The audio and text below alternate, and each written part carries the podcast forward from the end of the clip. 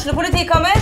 Ine Jansen er purk. Er du purk? The motherfucking bitch. Alt jeg vil, er å finne ut hva som skjedde med mannen min. Jon Carew. Er jeg sikta for noe? Iben Akeli. Det er du.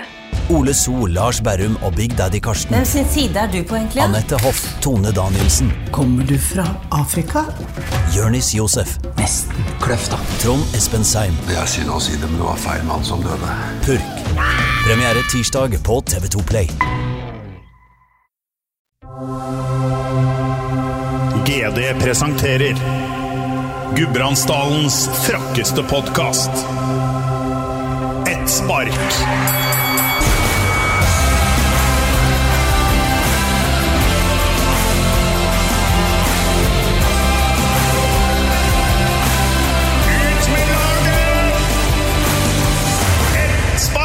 Vi sparker i gang enda en episode av Et spark. Hjertelig velkommen eh, til eh, GD Studio igjen, Reidar Kjæstad. Tusen takk, godt å være her. Jeg har hatt hjemmekontor denne uka her. Ja, du har vært ganske frustrert over det også. Det er verste som finnes. Det er fysisk og psykisk ødeleggende. Fysisk fordi den blir sittende helt i ro. Når jeg er på kontoret, så er jeg finner med kaffe, går rundt og prater litt tull. På heimekontoret, sitt rolig hele dagen. 32 steg er godt i dag. Så, Så er det vanskelig å gi ordre òg, har jeg inntrykk av. Ja, jeg får like heimekontorkropp. Da sitter jeg og bare æser ut i en uh, altfor dårlig kontorstol på en for låg pult. Eh, og så har jeg, jo, er jo snevt og kanskje overdrevet kontrollbehov, og så skal jeg også være en slags sjef for denne galskapen her, og så sitte hjemme og prøve å mase på folk. Ikke ta dem telefon, ikke svare dem på melding. Nei, nei, jeg har det helt fryktelig. Og så, jeg blir får rett og slett litt litt paranoide trekk. og Jeg ser en for meg at nå sitter alle på jobben og prater skit om meg, nå er jeg ikke der. Så nå, nå bare får det mood grumset, og så de samtaler, og så skjønner alle hva idiot egentlig at det blir gjennomskuet når jeg ikke jeg der. Så, Ja, men du har blitt det i dag. Jeg har vært på jobb i dag, så jeg veit jo hva som, har blitt prata om. Så du har, du har rett i det. Ja, så det er ikke bra med heimekontor. Det blir ødelagt. Så Ja, neste uke da skal jeg være her fra morgen til kveld, slik at det noe som kommer på plass og får landa litt. Ja, Skal jeg være på hjemmekontor, derfor ikke det blir, blir, kan bli for mye Reidar òg. Hva er det som har skjedd i løpet av siste uka nå på sportsfronten? Nei, du spør, spør mer eller ti viser hva den svarer. Alt på å. Det er jo hockey, da. De spiller hockey, hockey hele tida. Nå, Ja, nå er ble det det utsatt hockey. eh, kamper, så nå spiller de annenhver dag.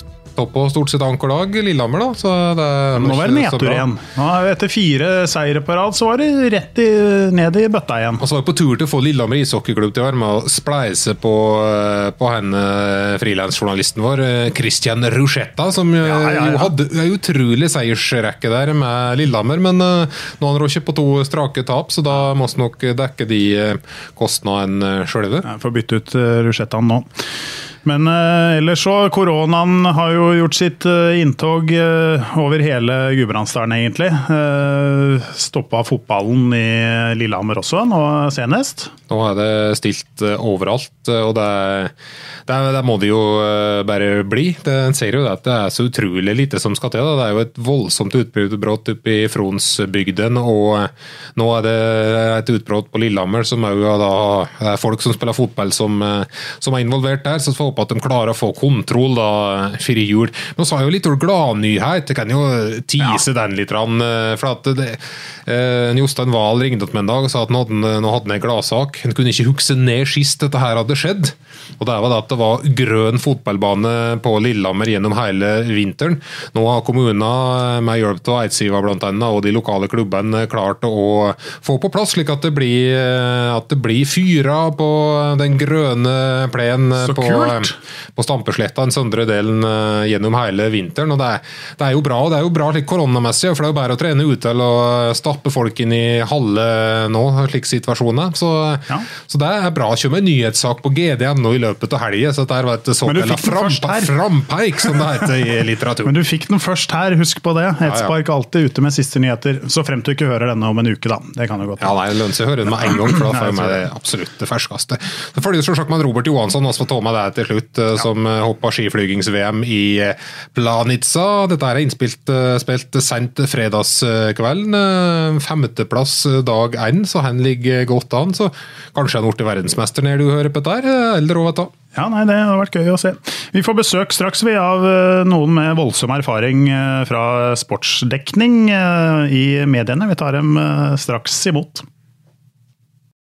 Vi må vel ærlig innrømme at det er litt skummelt egentlig å ha podkast i dag. For at uh, oss har med oss noe slik som ja, over 80 års erfaring med sportsjournalistikk i studio. Så vi føles litt små i dag, uh, Ole Martin. Ja, bitte liten egentlig. Ja, Sjøl om vi er nesten to meter på to, så, så detter oss igjennom i dag. Det er to lillamringer som har sett det meste som uh, finnes av gymnastikk og kroppsøving rundt omkring, både lokalt og ute i verden. Um, VG-journalist Knut Espen Svegården, kanskje mest kjent som Svea, altså tidligere sportsjournalist i GD Hans Bjørner Doseth. Og jeg sier tidligere GD-journalist eh, Hans Bjørner, i hvert fall som fast ansatt. Da, for den 30. Eh, november hadde du din siste dag som fast ansatt eh, i GD. Hva annet var det? Det var forferdelig rart å gå ut av huset her liksom for siste gang. Etter å ha vært der i 40 år og tre måneder. Så det var en pussig opplevelse, jeg må si det. Mm. Eh, fortell hvordan du ble, eh, ble sportsjournalist. Jeg var ferdig med militæret, og så så jeg at det var ledig en jobb. Og så søkte jeg som sportsjournalist. da. Det var en Terje Lisødegård som var den eneste sportsjournalisten her. Og så var jeg tredjevalg. Men heldigvis da så sa de to som sto før meg på lista nei takk. For den ene fikk jobb i Ringsaker Blad, og den andre i uh, Samhold på Gjøvik, som ikke eksisterer lenger. Så jeg hadde jo ikke, jeg skrev jeg hadde skrevet én liten sak som frilanser, det var det. Så jeg var helt totalt blank når jeg starta her. Var, var, det skummelt da å starte? Det var kjempeskummelt. Husker du første oppdraget ditt? da? Uh, nei, det gjør jeg faktisk ikke. Uh, jeg husker jeg skrev en forhåndssak foran B-NM i friidrett. Det var kanskje det første jeg skrev. Hvor da skrev jeg meg sjøl, for jeg skulle være meg sjøl. Så jeg undertegna med Sebastian Coe. det var ikke så blånøye der, men skulle være det. Skrev du noe med enorm favoritt, eh, Hans Bjørnar Doseth? Eh, ja. Jeg la jo på så jeg var sikker, da. hva var første, hva første du møtte ditt med, med Dosethen, Svea? Jeg skrev vel om han før han begynte å jobbe der, uh, hvis jeg husker riktig. Ja, du gjorde det. Ja, uh, fordi jeg tror jeg bare var 14 år. eller sånn 14-15 år da jeg leverte noen første greier her. Det var, dette er en lang, sånn rar historie med, med, min gamle far som alltid var involvert i alt som skjedde. Og det har jo blitt ganske komisk etter hvert. Men altså ligningssjefen han skaffa et møte med Lise Ødegaard nede på Dølaheimen, husker jeg. Jeg husker jeg satt der og sa ingenting, og han, han styrte nok meg mer enn det jeg tenkte over den gangen. Og så jeg også skrev om det jeg sjøl gjorde først. For det var noen guttelagskamper og sånne ting som jeg leverte inn noe ting på. Så ble det bedriftsidrett, og så kom det det engelsk fotballstyret mitt. da, Som det egentlig var liksom et slags gjennombrudd, hvis du kan kalle det det. Mm. Men møtet med han var jo Altså, jeg jobba her før han. Eh, jeg, sjek, jeg søkte jo ikke på fast jobb, jeg gikk jo på skolen. Eh, jeg dekka jo NM på ski. Jeg fikk faktisk permisjon fra Lillehammer gymnas for å dekke NM på ski i 1982. Og da vant både Sørål-stafetten og Lillehammer skiklubb vant. Så jeg hadde jo full pott i Som da gammel var jeg da? Jeg var 19, 19 år. 18-19 år. Uh, kjørte tog oppover til, til oppe i lia der. Og hadde da, fikk da permisjon på skolen. Det, er ikke så, det tror jeg ikke så veldig mange har fått for å jobbe. Nei, for det var litt av Man var inn i journalistikken på den tiden. Hører jo det fra både ja, ja, ja, da, Absolutt. altså I dag har det jo blitt veldig sånn strømlinjeform at du må ha utdannelse ditt og utdannelse datt. Min utdannelse var en vanvittig lidenskap for tall og sport. Fra jeg var kjempeliten. Jeg fant igjen noen bøker nå. Jeg var faen ikke fire-fem år da jeg skrev opp skøytetider. Og jeg gikk og ødela sokka mine på, på gulvet hjemme. ikke sant? For jeg gikk runder hele tida. Lagde tabeller på fotball og sånn? Ja, ja, og lagoppstillinger begynte jeg med allerede da jeg fant igjen noen sånn landslagslagoppstilling. Det tror jeg måtte, kan ikke ha vært mer enn seks-sju år. Helt altså Et eller annet merkelig greie. Men dette er, har jeg også fra han ligningssjefen litt. Da, for han hadde jo han via jobben sin som, som ligningssjef visste jo hvor alle bodde, og hva de het, og hvem som var sammen med hvem, og hvem som var skilt, og mye de tjente. ikke sant? Så han hadde jo veldig sånn veldig orden på ting. og på en måte, altså min Altså, Jeg har en datter som nå er 30 snart, og hun er jo personlig sekretær for Jon Christian Elden. Så hun ordner jo livet hans. Så vi er noen sånne ordnere da, med tall og rytmer og statistikker og alt sånn da, i generasjoner. Men ligningssjefen var veldig bekymra for det, husker jeg. Jeg har ikke tall på hvor mange ganger han ringte meg på jobb og lurte på om har Knut Espen spist nista si. og var... Og da hadde jeg antageligvis kasta den i søppelbøtta og kjøpt meg en hamburger. Sikkert. For da hadde jeg penger. Så det, det var mye Han kom jo på skolen i på, på gymnaset òg, og så banka på med hatten sin og sa at du har glemt nesten din i dag. Knut Espen, jeg satt liksom 22 andre elever, og jeg var ikke, liksom ikke 10 år, jeg var 18. Eh, Det var ikke så veldig gøy, for å si det pent. Men han var opptatt av orden på ting, og hvis han så at nista lå igjen, så kom han med den. Så du, du kom jo inn via på å si, engasjementet for tall og, og liksom voldsom der sportsinteresse. Du, du er jo idrettsutøver sjøl, Hans Bjørner. På landslaget i friidrett i sin tid, og, og et da. eh, såkalla stortalent. Ja, jeg var nå i hvert fall sånn grei nok. Du var, du, var, du, var, du var litt bedre enn det. Ja, da, du. jeg har sett Du noen kretstider, og du ligger høyt oppe der, Ja, ja, eh, Hans Bjørner. Jeg har jo mm, ja, du, jeg, du, Svea tror jeg dekka den første NM-finalen jeg var i på 400 i Porsgrunn. Kan stemme. Ja, Da var det som utsendt for GLT, husker jeg. Kan stemme. Ja. Hva gikk det? Nei, det husker jeg ikke. Jeg husker bare at jeg løp eh, i samme finalen som Leif Olav Valnes, som nå er trener til Karsten Warholm. Ja. Vi, vi konkurrerte var sammen i flere år. Og han, Det som er irriterende med Leif Olav Valnes, er at han har 300 eller bedre pers enn meg på 400. For det var 400 meter som var her, Ja, det- ja. ned mot sprint. Du sprang sprint òg? Ja da, jeg løp 100 og 200, men det var liksom 400 som var min greie, da. Altså, jeg, jeg mener jo fortsatt en dag i dag at du hadde du flytta til Oslo og trent med på et litt annet nivå, så hadde du nok antageligvis blitt enda bedre. Ja, fordi at, eh, spesielt fordi jeg jobba jo fullt her som sportsjournalist i de årene jeg var best. Og det var ikke mye hvile og søvn og sånn regelmessig liv. Jeg jobba annenhver uke på kveldstid, annenhver helg. Og satsa for fullt. Trente sju-åtte økter i uka. Det var ganske tøft, altså. Men den gangen så var det ikke noe som beit på det. da. Annerledes nå. Sier du det? Ja. Jeg tror restitusjon kanskje har blitt en viktigere del av, av trening enn en det var før. Og så må jeg jo si det går an å akseptere at man har en eh, 300-dels dårligere tid enn det som kanskje er verdens beste trener på 400 meter i dag. Ja da. på 400 meter helt. Det går an å akseptere. Det går an, men det, det ser du fortsatt er eh, Men det er jo et tema hver gang jeg treffer ham. Ja, men... Han, eh, han gnir det på en måte inn, da. ja. Hadde du bart allerede da? Jeg var født med bart. Ja.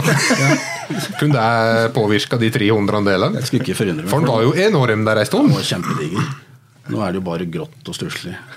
Ja, for det var altså for dem, nå, nå, se- De fleste har jo sett det, holdt på å si, som hører på denne podkasten. Altså, du, du har kjørt bart helhjerta gjennom Det har, jo, hele det har jo vært hele kjennings, eh, Ja. kjenningsmelodien hans. Så det er jo ikke noe altså, altså, hvis, altså Han uten bart har du, har du noen gang ikke hatt bart?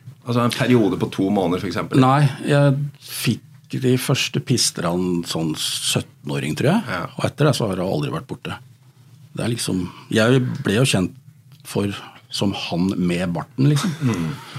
Du skulle egentlig vært født i Trondheim, du. Ja, egentlig. Men var det du henta inspirasjon fra? Nei, det husker jeg ikke. Jeg tror bare at jeg var kjempestolt for å få skjeggvekst. Ja. Det er noe med det, altså. Det er, det er stas til å begynne med deg. Ja, jeg Så, var jo så sent utvikla. Jeg var jo ikke kjønnsmoden før jeg var 23, tror jeg. Nei. Nei, jeg prøver fortsatt å få bart. Jeg er ikke, ikke i nærheten ennå. Idrettskarrieren din, da, Svea? Du har ikke NM-medalje som 217? Nei da, jeg har eh, Ja, hva har jeg? Jeg spilte jo fotball til jeg var 28. eh, Var sånn halvveis god. Kunne ha nok, hvis jeg hadde satsa absolutt alt Det er liksom min egen vurdering, da. Så kunne jeg nok muligens spilt på nivå 2. Jeg ble jo satt opp i avstanden til LFK etter å ha spilt mer, lenger og lenger bak på laget. Jeg begynte som wing, og så ble jeg satt ned som uh, midtbanespiller. Og så ble jeg satt ned som back og endte som hitstopper. Og da, da spilte jeg faktisk på det som har vært det beste juniorlaget her i distriktet. Det er ingen som har kommet lenger i rundene noen gang enn det laget mitt gjorde to år etter hverandre. Da kom vi til fjerde runde i NM. Og da ble jeg satt opp i Asdalen i 1982. Eh, og jeg var på kretslaget på gutt. Og så kom vi, fikk vi Kevin McCarthy som trener, tidligere storspiller her. Og han hadde en tendens til å sette meg i mål. Ja. Jeg var ikke så veldig veldig god i mål. Eh, Så da så hadde jeg begynt å skrive veldig mye. Og så tok da, altså En periode så, Så var vi nede i styrkerommet til Torbjørn Hegge, som eh, Hans Bjørne kjenner veldig godt. En veldig god kompis av meg, og han hadde jo liksom, Da hadde vi kjøpt inn sånn pulver, og vi skulle liksom bygge muskler. For at det, altså Den gangen jeg var 17-18 år, så veide jeg jo 12 kilo. ikke sant? Så jeg var, var jo sjanseløs hvis jeg ikke fikk bygd på noe. Uh, så vi prøvde. Og så kom han engelskmannen som ødela lysten min, og da blei det at jeg gikk til Vingrom og spilte vel på nivå fire, vel, og, eller fem. Og så begynte jeg å skrive mer. Jeg tok et valg da, på at jeg heller ville se hvor langt jeg kunne komme der. Og, eh, men jeg spilte fotball både på Hamarseng og Vingerom. Og så når jeg flytta til Oslo, så spilte jeg fotball til jeg fikk datteren min. Da var jeg 28. En skal ikke kimse av breddefotball. Eh, det er veldig mange gode fotballspillere som har kommet ut av ikke noe. Så det er ikke noe sensasjon de gangene det skjer. Sett mye dårlige fotballkamper du, eh, Hans Bjørner. Jeg har det. Apropos breddefotball. Jeg fikk jo gleden av å se Reidar Kjæstad for Vingar mot Vingrom for to år siden. Eh, Etter ett minutts spill så gikk han opp i en fantastisk duell. Det var, altså, det var før pandemien, men alle holdt meters avstand seg Reidar resten av kampen. Det var ingen som turte å nærme seg. Det er viktig. Altså. En får ikke gult kort på første taklinge. Det er, det er gammel regel, det. Så, så det, er, er viktig å sette inn den styggeste tidlig. Det, det funker ofte. Det, altså. Og når en vet at en møter folk som er bærelse, så må en uh, bruke det en har. Ja, så, veier Altså ikke, så veier ikke du 12, 12 kilo, du heller. Nei, så jeg er 112 kilo, så det er klart det, det hjelper, det. Altså. Så jeg vet jo det, Hans Bjørner, du har vært god i friidrett, og så har du jo vært innom andre idretter òg. Fikk jo høre en røverhistorie her om dagen da du skulle gå Birken på ski. Ja, Få høre om det. Det var i 1999. Da var det et par kompiser jeg som fant at vi skal gå Birken. Og trente faktisk ganske mye. Og kom nå til start på Rena grytidlig om morgenen. Eh, Jeg fikk på meg startnummer. Og da våkna jo konkurranseinstinktet og gikk jo ut som en tulling. Og smurte om to ganger før jeg kom til Skramstadsetra. Etter 13 km, 9 km er det, tror jeg. Og da, da satte jeg skia opp mot husveggen der og brøyt. Gikk jeg inn i peisestua på Skramstadsetra og tok og kjøpte meg en halvliter med øl sammen med de sju andre taperne som hadde blitt. Og hørte på verdens dårligste unnskyldninger. Og så så jeg på femmila fra Kollen direkte på TV. Det var strålende. Det er mye dårlige unnskyldninger oppå der etter en etter Etter en Men Hva var din? At jeg fikk krampe i armene. Ja, ja. Men det er klart noen aldri har vært vant med å konkurrere i lenger enn mer enn 50 sekunder. da. Så er Birken langt. Ja. Og så, og så var det noe, det var, det var noe maskinen din òg. Ja, den var helt håpløs De hadde jo var For hvem var det som smurte skiene dine? Det var ikke noe med jeg. Det ble, det Og ble han eh, smurte altså fem centimeters lang festesone, da. For han trodde sikkert jeg var verdenscupløper. Så jeg hadde jo ikke feste i hele tatt. Men det utslagsgivende for at jeg brøyt, det var at Britt Pettersen, som starta ti minutter bak meg, tok meg igjen etter fem-seks kilometer. Da tenkte jeg at nå er det nok. Da, da, da gadd jeg ikke mer. Altså. Og Det var den gangen du gikk Birken. Det var den gangen. Aldri mer. Hva skal til for å Nei, er, det er ikke mulig å prøve alt. Jeg har ikke rørt skia mine på ti år. Det er ikke gått en skitur på ti år, det er nesten flaut. Ja, Når du bor her, så, Ja. så, så hører det med. Ja, det gjør det. Har du prøvd å gå Birken, tror jeg? Overhodet ikke. Hva skal, hva skal til der, da? Nei, nei, nei. Altså, jeg, som Hans Bjørner, jeg var best på de korte distansene. Jeg var, jeg var faktisk ganske kjapp. Jeg løp 60 meter på i, når jeg var i militæret, så løp jeg 60 meter på 7-9, tror jeg. Er ikke det ganske kjapt, da? Jo da, bra det. I sokkelessen, faktisk. Eh, så det var liksom sånn når det ble mer enn eh, Altså, jeg løp i Holmenkollstafetten to ganger, faktisk. Det visste det var ikke jeg klar over. Det kom jeg på nå. jeg gikk på Skjeberg folkehøgskole, og så var det vel noe militærgreier. så da- Og da husker jeg at jeg på den etappen jeg hadde, så tenkte jeg er, Nei, men i alle dager, da. Dette her er jo lett match. Så jeg gikk også ut friskt, for å si det sånn. Sprakk, selvfølgelig. Helt. Og hangla vel i mål og ødela det sikkert for noen andre. Husker ikke. Men jeg har iallfall løpt den to ganger. Så har du deltid på landsskytterstevne, Hans Bjørner. Ja da. Så du er, du er jo mangefasettert eh, karriere. Jeg deltok eh, på landslagsstevnet på Lesja i 95, tror jeg. Hvor da jeg snakka med min kollega Morten Aasen, som var en meget habil skytter. Og tenkte, så sa jeg til Morten at dette her skal jeg være med på. For Det kunne ikke være så vanskelig, Det det er så enkelt. Herregud. Jeg var jo nesten så jeg trodde at jeg kunne klare kongelaget, ikke sant. Men eh, det var ikke så lett. Jeg det. fikk på stående Jeg fikk altså tidenes kneskjelv. Jeg klarte omtrent ikke å stå. Det var det verste jeg har vært med på. Og jeg skulle bare ha det moro. Så var det dette med konkurranseinstinktet. Mm. Du ble nervøs? Kjempenervøs. Ja. Og så satt vi da Jeg var i det første laget på mandagsmorgenen. Og da måtte vi, før vi skulle begynne å skyte, inn i et stort telt. Ingen sa noen ting. Det var omtrent som å sitte der og vente på sin egen henrettelse. Da ble jeg prega litt. det var sterke scener. Det ble ikke mange tiere. Eh, Nei, jeg skjøt 193 av 250. Ja, men det er, det Jeg ble ålreit, det. Jeg ble ikke sist. Nei da. Det er ikke så gærent. Nei, det er ikke så gærent. Altså min, min, jeg må bare fortelle min lille skytehistorie. For den er eh, Vi skulle jo skyte i militæret, og det syns ikke jeg noe om. Så jeg har jo veldig sånn rart syn på det ene øyet. Så jeg hadde liksom Jeg skjøt på feil skive. Det gjorde jeg selvfølgelig bevisst for å slippe. Det, det gikk fint. Jeg var jo da Altså, når jeg kom på sesjon og skulle inn i militæret, så var jeg skrevet ned på så mye at han legen så på det papiret mitt som da datt ned, sånn, så sa han at det er et under at du er i live. Så jeg var skrevet ned på absolutt alt. Allergi, dårlig rygg, dårlig syn. altså Alt var skrevet ned. Jeg fikk faen ikke slippe, da! Jeg måtte være der. Men jeg, jeg havna da på Smestadmoen. Det hadde også min, det hadde antakeligvis ligningssjefen også ordna opp i. Etter to og en halv måned på den dumme rekruttskolen ute på Haslemoen. Helt meningsløst opplegg. Det er så dumt at det går nesten ikke an. Hilsing og alt det tøvet der. Så havna jeg da på Smestadmoen. Så da, da hadde jeg egentlig bare en dårlig betalt jobb. Og da jobba jeg jo i avisa ved siden av. Bodde hjemme, hadde litt langt hår og hadde verdens beste sjef som satt med beina på skrivebordet og ga faen, rett og slett. Det må jo være bra trening for dere å være i Forsvaret. Det er jo mye god eh, fysisk eh, trening hvis man er idrettsutøver. Jo, men, jo, men, jo, men, jo, men alt dette tøvet ødelegger jo. ja. Nei, jeg har ikke vært der sjøl. Altså, ikke noe, du, du må jo hilse på, på folk helt vanlig. Du bør ikke ta av deg hatten, liksom. Nei, det er, det er ikke 1920 lenger. Det, dette der med å ta ordre er det vært noe spesielt, spesielt god på, så jeg datt litt gjennom med. Så var saniteten, og der, der slapp oss heldigvis også AG3. Da fikk jeg en glokk, en liten pistol som jeg skulle skyte med. Og det, De påstod at det var farligere å kaste den etter folk eller skyte med den, for det var umulig å treffe noen verdens ting. Så eh, jeg gikk litt skiskyttermarsj, og det skulle så 20 skott, og de bomma på alle sammen, så jeg fikk en time tidsstraff. Så det gikk ikke spesielt bra. Jeg har jo samme erfaringer som deg, Svea, når det gjelder militæret. Jeg var på Terningmoen på Elverum i ett år. Det er det mest meningsløse året jeg har vært borti. Men jeg ble jo skrevet ned da, pga. diverse allergier.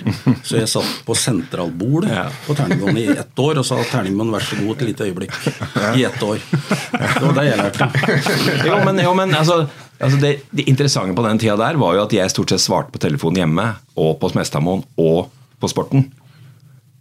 Så etter hvert så ble det litt vanskelig å huske hvor jeg var. Så jeg sa jævlig mye feil. da. Jeg sa jo Sporten på Smestadmoen jævlig mange ganger. Hæ? Hørte jeg bare. Hvor er jeg kommet? Så det er ikke så Det var på en måte altså At de la ned Smestadmoen, det er fullt forståelig. Det skjønner jeg godt.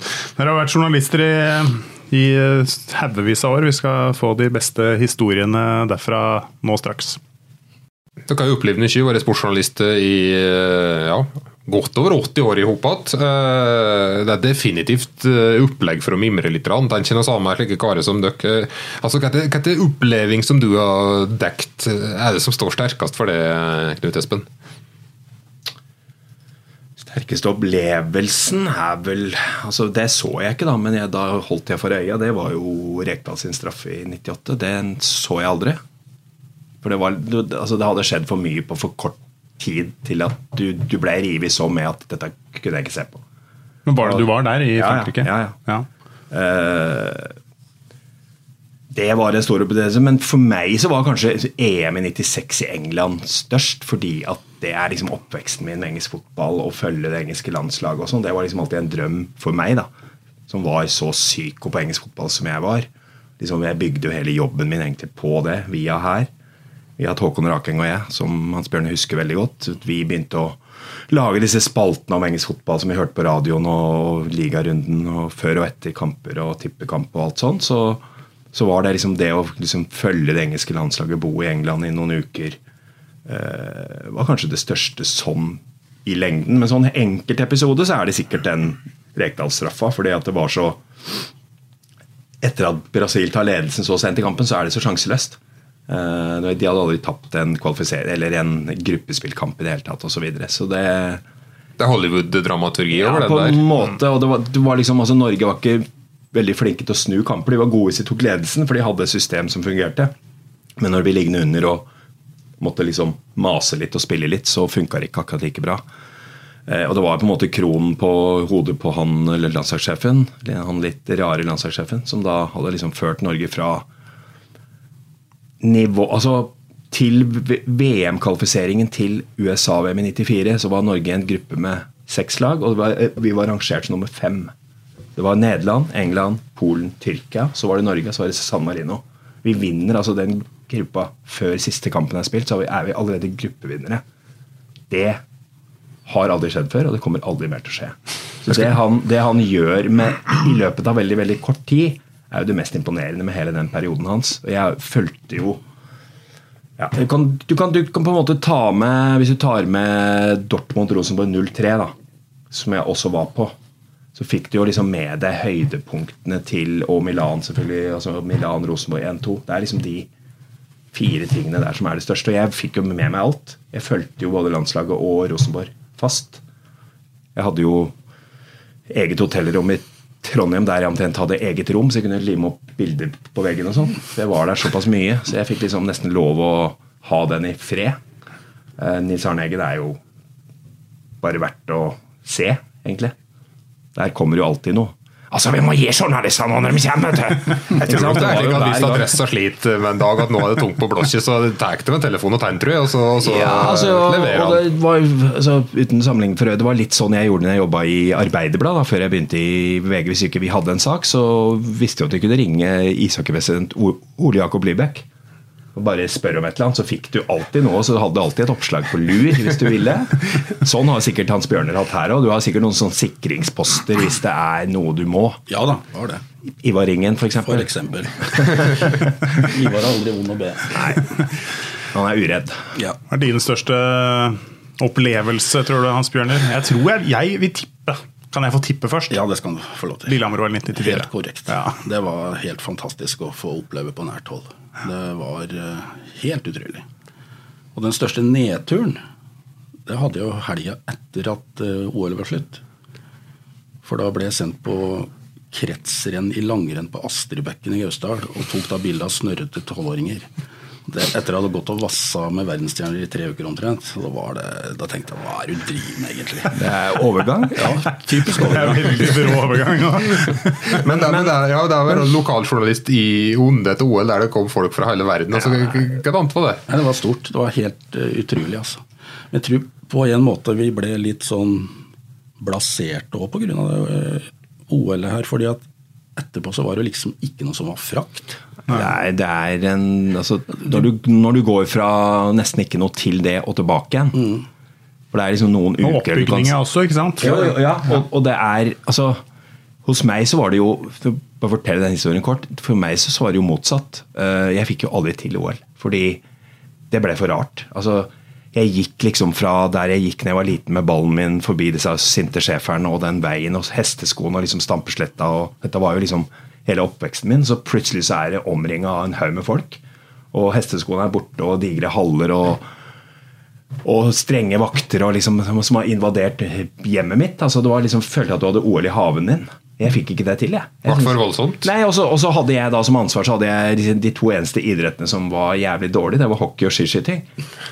Det var det jeg hadde. Så alle andre kom liksom tilbake og skrev om gull og kjempedramatikk, mens jeg da fikk det som ikke var noe. Det eneste folk husker, er når han tok og lempa den fisken over eh, den der ishockeykampen der hadde kasta en fisk på isen fordi han landslagssjefen het Fisken, eller ble kalt for Fisken. Så få fisken av isen. Tittelen er det folk husker av det jeg skrev. Men å jobbe som journalist på den under det mesterskapet, det var, det, det var døgnet rundt, da? Ja. Ja, det var det. Vi hadde morgenmøte, begynte halv åtte hver dag hver morgen, og så var vi som regel ferdig ved midnatt. Ja. Så du var ganske Ikke ut på byen da? Nei. Nei. så jeg husker Morten Aasen og jeg som jobba på Sporten sammen med meg da. Vi overnatta i kjelleren her i, i 14 dager omtrent. På, fikk lånt en sånn skumgummimadrass fra Birken. Der lå vi. Ja, Så fikk vi servert frokost på kantina her og alle måltider. Så var, jeg var på diverse stadioner og i huset her under hele OL. Men det måtte bli nesten for mye. Altså, så, det var nok så, klart Alle jobba jo med OL sikkert omtrent på den tiden, men, men, det måtte jo være nesten for mye å velge til. Og, og skulle dekke og reise på Ja, vi hadde jo delt inn, så vi hadde våre idretter. altså Jeg dekka jo alt som var av langrenn, hopp, kombinert og skiskyting. Jeg føler du var litt mer heldig da. Jeg var litt mer heldig, ja. Ja, men vi var så mange, vet du, så det var veldig sånn fordelt utover. da. Ja. Um, Ikke så gøy for den som får bob, tenker jeg. Hvor... nei, da er det fordel at du heter Bob, da. Så Ja, kan ja, liksom det kan litt. Det går an. Du var nesten glad når det ble slutt, da, Svea?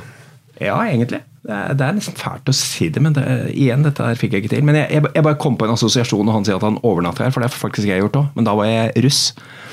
Da våkna jeg på 17. mai under skrivepulten min og, og ble da vekt av Terje Lisse Ødegaard, som lurte på hva faen jeg gjorde der. Jeg bare Å, faen, jeg må gå, jeg! Så det Jeg har også hatt én overnatting i dette huset. Dere har jo møtt mye folk eh, gjennom dette her lange livet som sportsjournalister. Eh, er det noen person som har gjort spesielt inntrykk, som på en måte har, har gitt mer eller noen annen? Men jeg, har jo, jeg kjenner jo nesten Nils Arne Eggen like godt som eh, familien hans etter hvert. For jeg har vært så mye hos han jevnlig. Snakka så veldig mye med han. Så det er klart at han er nok det Han er nok det største for meg. Fordi han, eh, han klarte å få til noe som ingen andre har fått til. da. Hvem har gjort mest inntrykk på det, Jans Bjørner? Det er vanskelig å si, altså. Nå har jo Svea har jo jobba med topputøvere fra mange idretter i alle år. Jeg har jo vært med som lokal journalist, da. Men eh, en, jo, du får jo litt nærere kontakt med enkelte utøvere enn andre. Og jeg må jo si sånn som en Erling Jevne, da. Han har jo kjent seg han var 14-15 år, kanskje. Og har fått et Jeg føler så et nært forhold til ham. En kar jeg setter utrolig pris på. Men det er òg flere, og jeg har jo den merkeligste fyren eh, jeg snakka med, som jeg traff på tomannshånd, var den Ingemar Stenmark. Når det var verdenscup oppe i Bergebakken i 86, eller hva søren det var. Jeg har aldri vært borti en verdensstjerne som har vært så sjenert og blyg. Han sa ingenting, han. Han, var, virka som han var flau. Jeg satt og spiste lunsjen sånn på Lillehammer hotell sammen med ham. Det var en merkelig eh, opplevelse, altså. Men det er spesielt med dem som nevner Erling Jevne, som du har fulgt helt siden du var bitte liten og hele, hele veien. Det, det er jo på en måte en styrke som en kan få i lokaljournalistikken, at en oppdager disse her talentet tidlig. Ja, så jeg husker jeg jo første bildet jeg tok av Robert Johansson, var i Kremlibakken. Jeg tror han var tolv år. Og Mikko Koksino nå har jeg jo hatt fulgt siden han var bare guttungen. Så du får et litt spesielt forhold til sånne type utøvere. Men på en måte prata du og Johansson mye om bart? jo, når han anla bart, så gjorde vi det. Ja. Er du et forbilde for den, tror du? Så da sa jeg at du må ikke finne på å ta i den barten. Nei, nei, han skulle ikke gjøre det. Men har, har sportsjournalistikken, altså på, på hvilken måte har den utvikla seg siden, siden den gang? Altså siden Erling Evne var 14 år, da. Og til eh, Det er jo de, de opplagte tingene, da, at det har gått fra, fra avis til nett. Altså Jeg nekter jo å kalle nettet for avis. Det er feil. Det er, avis er det du holder i hånda. Vi vil ikke kalle det nettavis heller? Ja, nei. Nei. Det heter, det heter nett. Ja, ok. Det er egentlig ikke noe. Det er egentlig bare tøv. En nettside, da. Der tror jeg vi er ganske like. Jeg er så papirjournalist som det er mulig å bli. Altså. Ja, men, men altså, forandringen er jo at alt går fortere pga. det. Det er den største forandringen. Ja. Det er jo ikke så mange. det er jo, altså, Du gjør, kan jo jobbe noenlunde på samme måten. Du snakker med folk, du skriver en sak osv. Men det er virkemidlene, og det er tempo. Hvis du ikke følger med på tempo i dag, så har du ikke sjans, ikke sant? Jeg ser jo bare hos oss sånn altså Vi har jo skjemt bort leserne for eksempel, med at ser jeg på en fotballkamp, så skal det jo ut et kampreferat fra den kampen fem minutter etter at kampen er slutt. Hvordan klarer du det? Jo, da må du skrive underveis. Hva fører det til? Du følger ikke helt med på kampen, kanskje. Hva skjer når du skriver spillbørs? Apps. Det er, det er veldig mange sånne ting som ikke folk tenker over, fordi at de har blitt vant til at sånn er det. Jeg går tempo på bekostning av kvaliteten. Ja. Hva har du gjort med uh, liksom, lokalt, uh, Hans Bjørner, siden du, du begynte i, i, i sportsjournalistikken? Nå fikk jeg ikke med hva Eh, Hvordan har liksom utvikla seg fra GLT, som du var i sin tid, til ja, GD nå, og mye fokus på nett, da, for det som, som du sier, er en klassisk papirjournalist for det, fra utgangspunktet? Det er jo som Svea sier, det er jo først og fremst tempo, da. Som eh, altså Du har krav på deg til å levere referater og saker omtrent før eh, arrangementet er slutt. Og jeg føler jo òg at jeg har hatt litt problemer med å henge med i svinga de siste par åra. Det går fort. Jeg er liksom vant med å Den gangen det var papir og ikke nett, så hadde du jo all verdens tid, da.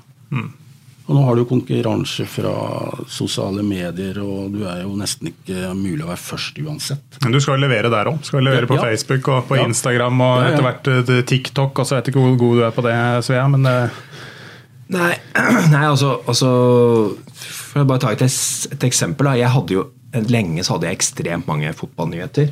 Eh, var veldig stolt av det, fordi at det sto i avisa. Og så forsvant det jo litt rundt omkring etter hvert. Men et, når, den dagen jeg skjønte at ingen egentlig visste hvem som hadde nyheten, for den var allerede spredd tolv steder, så alle hadde det samme, og det sto kanskje der eller der eller der, så mista jeg, jeg mista interessen mer eller mindre. Det er en veldig dårlig side ved meg. da.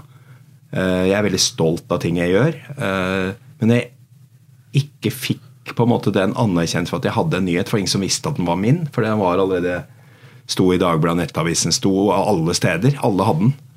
Eh, Så mista jeg den nyhetsinteressen. For da, da syntes jeg ikke det var noe gøy lenger. Rett og slett.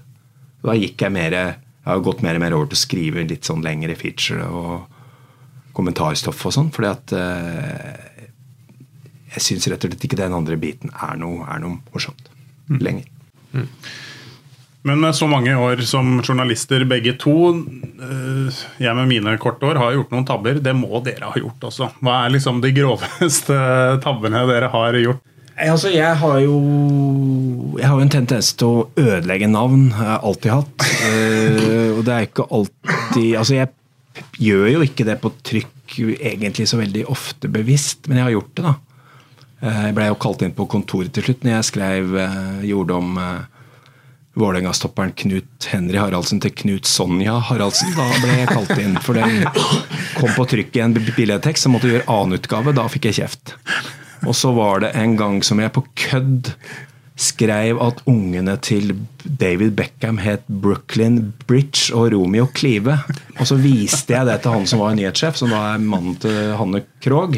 Og så lo han sin sedvanlige korte latter. Sånn. Og da regna jo jeg med at han tok det vekk, men det gjorde han ikke.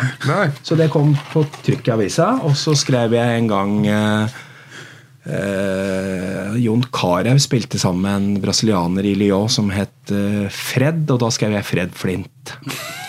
Den kom også på. Så det er vel ikke noe tabber, det er, vel, det er vel mer i det huet her som noen ganger ikke klarer å la være, og så er det ingen som stopper meg, og så skjer det. Ja, jeg har jo gått på noen smeller. Jeg husker um, når vi fikk datasystem, datamaskin og ordrettingsprogram. Ja, det, det var sterke scener. Da kan det skje mye rart. Da da. var det en sak med en som da jobba i idrettskretsen. Han jobbet i Sviksen, og Paul Aunås. Og kjørte ordrettingsprogram. Trykka 'godkjenn'. For det regna med at det var i orden. Men på trykk så sto det ikke Paul Aunås. Det sto Paul Anus. Konsekvent. Ja. Det var ikke bra. Det var jo en kollega av meg, på samme tid. Han hadde vært på Hundrefossen familiepark og laga intervju med Ivo Caprino. Og etter at ordrettingsprogrammet ordna opp, så sto det på trykk 'Eva Kopperanen. Han var ikke blid. Eva var ikke blid. Nei, Eva var ikke blid. Men du kan jo gå tilbake til diktafonstiden, da, som er mine favoritter. ikke sant? Når du da, når du da har vært på et rostevne og du leser inn, og det står ikke i avisa dagen etter det, det, det står ikke Frank og Alf Hansen, det står Frank og Alf Hansen. Det kom på trykk. Det kom Norman Hunter, ikke Norman Hunter på Leeds-spilleren. Det kom eh, ja, det var masse sånn. Feil, altså folk hører feil og kan ikke noe. ikke sant? Og da Kombinasjonen med diktafon med litt dårlig. Vi, Odd det, min gamle, gode kollega og jeg, vi hadde jo ordna jo opp skikkelig. Vi fikk et eh, travreferat fra Øystein Edvardsen på Gjøvik. Om det var Biri eller Vikodden, husker jeg ikke. Men det kom nå inn en faks sent på søndagskvelden, og det sto da i tittelen at 'Atom Vinter vant', et eller annet sånt. Så sa, sa Skarpen at det er jo ikke en gamp som heter Atom Vinter. Det må være Anton. Ja, ja, selvfølgelig er det Anton, sa Skarpen. Så det kom på trykk da. Anton Vinter. Den eneste hesten som har fått kulturprisen i Gausdal, så jeg burde ta han her på alvor. Men det, det, det var tidlig karriere, da, vil jeg tro. Tidlig. Men sånn kjapt, jeg tror sånn største sånn journalisttabba sånn på live jeg har gjort, var jo når jeg var Jeg skulle jo da, under fotball-EM i England i 96, så skulle Ole Klemetsen eh, bokse mot en svenske. Og det var i London, der jeg var, så da fikk jeg spørsmål om jeg kunne dekke det. Jeg tenkte ja, ja, det er jo hyggelig, det. liksom. Og så ja, så dro vi dit, vi lagde noen forhåndsgreier. Og så når kampen starta, så gikk jo Klemetsen ut og klenka ned han etter åtte sekunder. da og masse ståhei. Og så fant vi ut at vi må jo finne, vi må jo snakke med han svensken som ble slått ned. Så vi leita i noen under der med garderober og fant en som satt der og holdt på her. da, Så jeg gikk bort og spurte om jeg kunne snakke med. Ja, greit det. Ja, Hvordan var det her, da? sa jeg. Og vi slått ned etter åtte sekunder. Så på meg sånn Jeg har ikke boksa ennå. en helt annen Ja, men Når du bare går åtte sekunder, så rekker du ikke å bli kjent med fjeset. vet du. Nei, det det, men, men, han, men han også hadde sånn kuttinghår og, og Ja. var ganske lik, da. Og var svensk. Litt, følte meg litt dum. Den er, den er sterk, den. Så må det være mye frysing oppi dem. var vært mye kalde stunder rundt Ja, iallfall omkring. under OL. Ja, herregud. Jeg har fryst mye, altså. Jeg har det. Altså, jeg, jeg frøs såpass mye at jeg har ikke, jeg har ikke skrevet med kulepenn på 25 år. Jeg, fordi jeg bare slutta, for den virka jo aldri. ikke sant? Så jeg bruker da kun blyant. Der, er- da har vi to. Kun blyant. det gikk jo ikke, ikke sant? Nei. Det var jo det var veldig lite som skulle til da, for at den ikke virka, så det ble bare, ble bare fjerna til slutt. Men jeg er jo fortsatt sånn som uh, bruker blokk og blyant. Jeg bruker ikke iPhone. Nei, nei, nei. Det er jo bare Det er kjedelig. kjedelig Det tar jo altfor lang tid og Nei, etterpå. Du spoler jo her der. Han skal jo få laga saken. Har ikke tid til det. Nei, nei. Hvis han skjønner sine egne notater, så går det an å gjøre det. Jeg bruker iPhone. Nei, Jeg skriver så stygt at jeg har ikke noe, noe valg, dessverre. Det er veldig slik det er med oss som er generasjonen vår, og så har ikke lært å skrive ordentlig. vet du. Det er det som er, det som er problemet. Men altså under, under, under OL så bestemte jeg meg for at jeg skal, jeg skal, det er to ting jeg ikke skal ha på meg. Jeg skal ikke ha på meg lue og ikke votter, og det hadde jeg ikke. nei. Med minus 22. Ja. Det var altså Ja, jeg, jeg, jeg, Det kan ikke altså, være klokt, det. Jeg ser så dum ut med lue. Nei, det kan vi ikke bruke som unnskyldning Ja, Altfor stort hode. Jeg, har jo sånn, jeg kan ikke gå under badstue engang, for jeg har, har nesten vannhode. ikke sant? Så det kom, begynner å pipe fort. Det er faktisk ikke laga ei lue som passer huet ditt. Det er helt sjanseløst. Og, og, og hatter, ikke minst. Det spretter jo av. bare Sykkel, sykkelhjelm litt, det, med for noe Nei, nei, nei, nei, ikke snakk. Aldri hatt på meg. Aldri noe sykling i altså, Dette er jo sykkelbyen. Det er jo, det er jo San Francisco, men det er jo blitt sykkelbyen. Det er jo helt feil. Det er jo verdens bratteste by. Du kan ikke sykle i verdens bratteste by. Med elsykkel går det. Men det, Ja, men elsykkel er jo feigt. Nei, nei, nei. Det er femi. Bil. Det er artig å høre på historien, karer. Det har vært trivelig at dere ville ta en tur. Til slutt, eh, hvis det blir nytt OL på Lillehammer, da stiller dere opp igjen med blyant. Da eh, tror jeg Da har vi hatt og frakk, vel, og, og s- gåstol, eller? Jeg tipper det. Ja, sannsynligvis. Jeg tror ikke det kommer noe nytt OL i min levetid. Nei.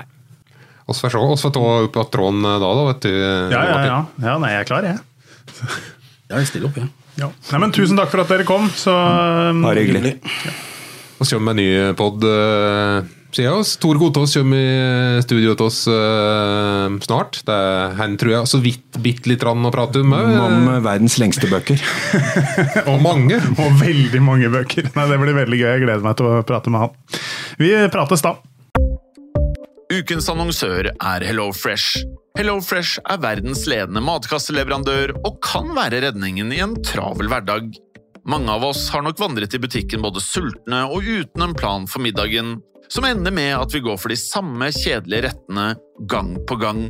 Middag burde være dagens høydepunkt. Som HelloFresh kan du nå velge mellom 25 ulike retter hver eneste uke, eller få HelloFresh til å sette sammen menyen for deg. Dette gir deg muligheten til å prøve nye og spennende retter alene eller sammen med familien. Du velger antall porsjoner og får alt levert på døren på et tidspunkt som passer for deg. Oppskriftene er enkle, og maten er lett å lage både for store og for små. Ved å få alt levert hjem får du også mer tid til å dele matgleden med familie og venner. Kanskje det frister med asiatiske tacos eller greskinspirert kylling? Da kan jeg anbefale deg om å gå inn på hellofresh.no. Her kan du bruke koden FOTBALL og få opptil 1779 kroner i rabatt på de første fem matkastene hvis du ikke har prøvd Hello Fresh tidligere. Du kan også bruke rabatten hvis du har vært kunde og stoppet abonnementet ditt for tolv måneder siden eller lengre. Gå inn på hellofresh.no og bruk koden FOTBALL.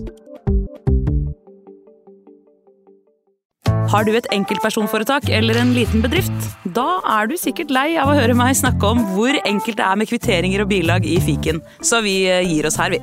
Fordi vi liker enkelt. Fiken superenkelt regnskap.